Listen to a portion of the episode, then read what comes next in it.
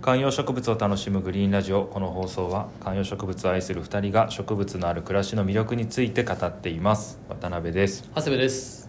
さあ今日は？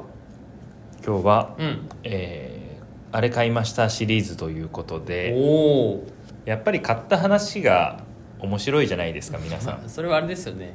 多分僕らが買った話に載ってるからじゃないですかやっぱり。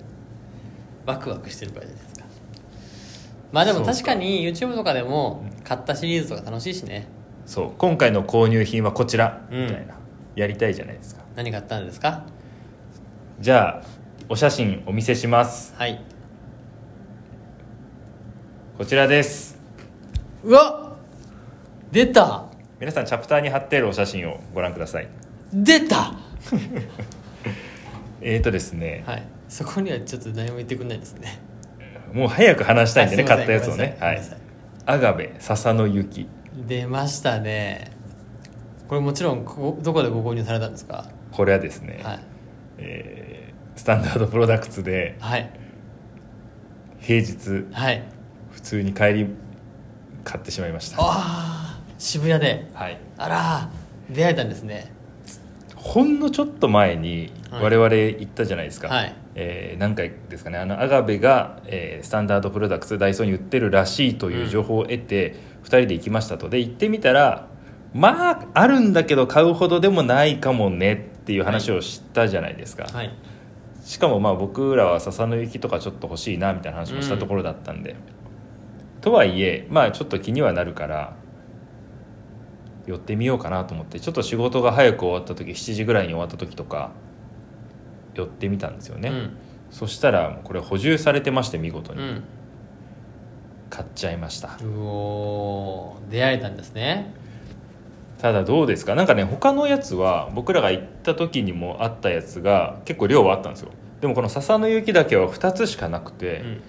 ちょっとこれ人気なんじゃないかなってダイソーのアガベラインナップの中でも人気なやつになってんじゃないかなと思って実はねちょっと前にうちの近所の植物屋で2000円でアガベ笹抜きを見たんですよ。うん。それを買っちゃおうかなって思ってたところだったので、はい。これが1000円で手に入ったことはちょっとラッキーかなという気持ちになってます。なるほど。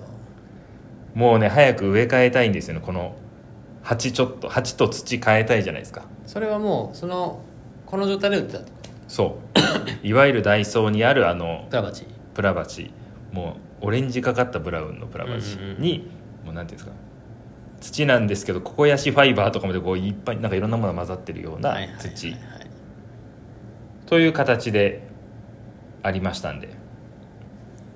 ついにスタプロアガベ。うちの我が家のアガベは3つ目4つ目ぐらいですけどまだこの4種類ぐらい買ったとしても下のタワー行ってないっていうその本流うんうん。行ってないところとかはねまだあれなんですけどだからまだ全然アガベ歴も長くないしこっからこうアガベにはまるみたいな未来もそんなに見えないんですけど、うん。アガベより全然うちはアロエの方が多いんで。ああそうなんだ。アロエいいっすよ。へアロエはなんかほらそれこれもそうですけどそれっぽいこうトゲトゲ感があってうんうんで、まあ、安いんでうん。なんかこうアガベと違って失敗しても気にならないしまあそもそも失敗しないし。うん。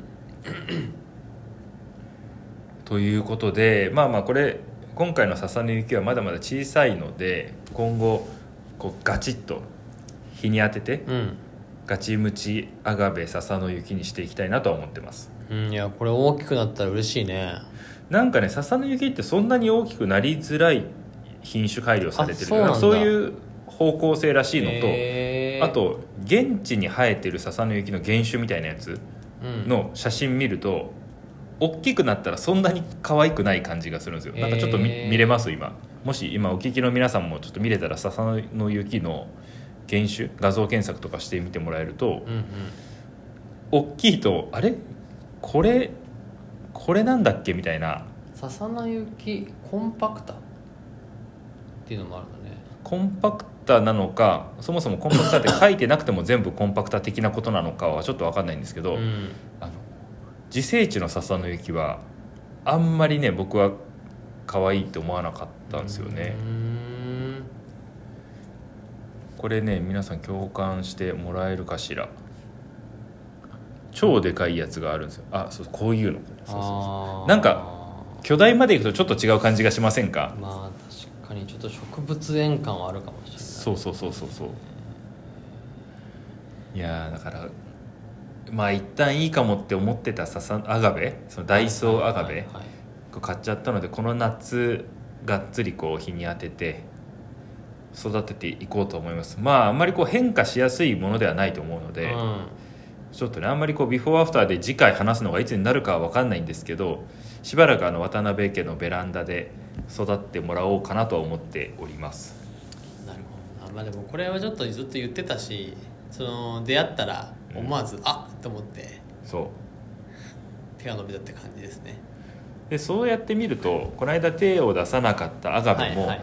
まあ割と1個ぐらいやっぱ買ってもいいんじゃないって気持ちにもねなんかなりましたよ、結局うん、そうなんだ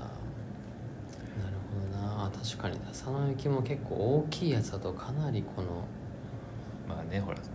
ボリューム感がすごいですね。そこまではね日本でベランダで育ててるぐらいじゃそうはならないんでしょうけど、まあ時間もねかかると思うので。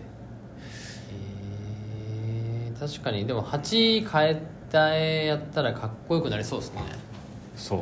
えっとねそれで言うとちょっと前うん。冬、これね1個放送を改めて作るか悩んだやつだったんですけどダイソーのシルバースター買いましたって覚えてます、うんうんうんあの時、えー、と去年去年今年の冬ぐらいですよね。年明けぐらいですよね、あれあの辺りから僕らエケベリアっていうのをやり始めたじゃないですか、はいはい。で結構かっこよくなってるんですよ。ダイソーエケベリアが、あダイソーシルバースターが、うんうん。まあ、だからやっぱある程度買って家の中で慣らしてちゃんと日に当てたりとかをして鉢も変えたりするとうんうん。かっこよくはなると手をかければね。うんただ買った時の状態だけ見るとこうすごく上がるものではやっぱないのでうんうんうんうん。そのあたりがねありますけど。確かに。まあでも少なからずこの鉢を植え替えしてちょっとそのかっこよくとかこの足回りきれいにした写真はインスタとかに上げてほしいですね一旦。ああそうですね。ちゃんとこう多肉植物の土とかに植はいはい。え替えてね。これって今外に置いてるわけでしょ？はい、ここは雨当たんないの？うちはね雨当たんないんですよ。雨が強く当たんない南向きでいわゆるこう上にこう山というか普通にマンションで、はいはいはい。なので直でガンガン当たるような場所はうちないんですよ、うんうん。だからうちのベランダはかなり程よいといううんうか、ーん。しかも。吹き込んだりしない限りは当たんないことそうよほど強い雨じゃない限りは大丈夫ですね、でだからほら梅雨時期とかこう蒸れちゃうとかってよく言うじゃないですか、うんうん。そういうこともそんなにない。一応その雨は当たんないので、うん。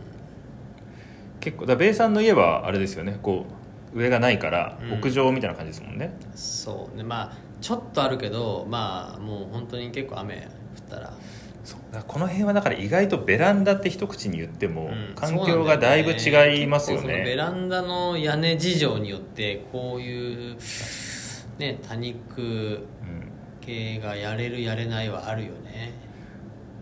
多分その風をしのごうと思うと、うん。えーっと塀のすぐ近くとかになるんですけどそうすると今度日が当たんないところとかもあるわけですよね、うん。だそういうところは観葉植物を置いたりとかして、うんうんうんやっぱ多肉とかこういうアガベとか一番日が当たってかつ雨は当たんないっていう場所を選ばなきゃいけないと思うんですよね、ってなるとやっぱりベランダの中でもベスポジに置く必要がそうだよね。気はしますよね、うん、うちがそれはそういうポジションはないんだよなあんまり。そうなるとやっぱほら親さんの家だとオリーブとかは気楽でいいっすよね、いやもうめちゃ気楽。とりあえず外に置いとけば雨が当たっても、ね、別にいいしっていう感じだからそういう選び方とかはしていくとストレスがないかもしれないですうんオねリーブね調子いいんですよ。うん、会社から今貸与してるオリーブ。え？窃盗したやつですね。いやいやいや会社の代わりに今代理で育て育てている。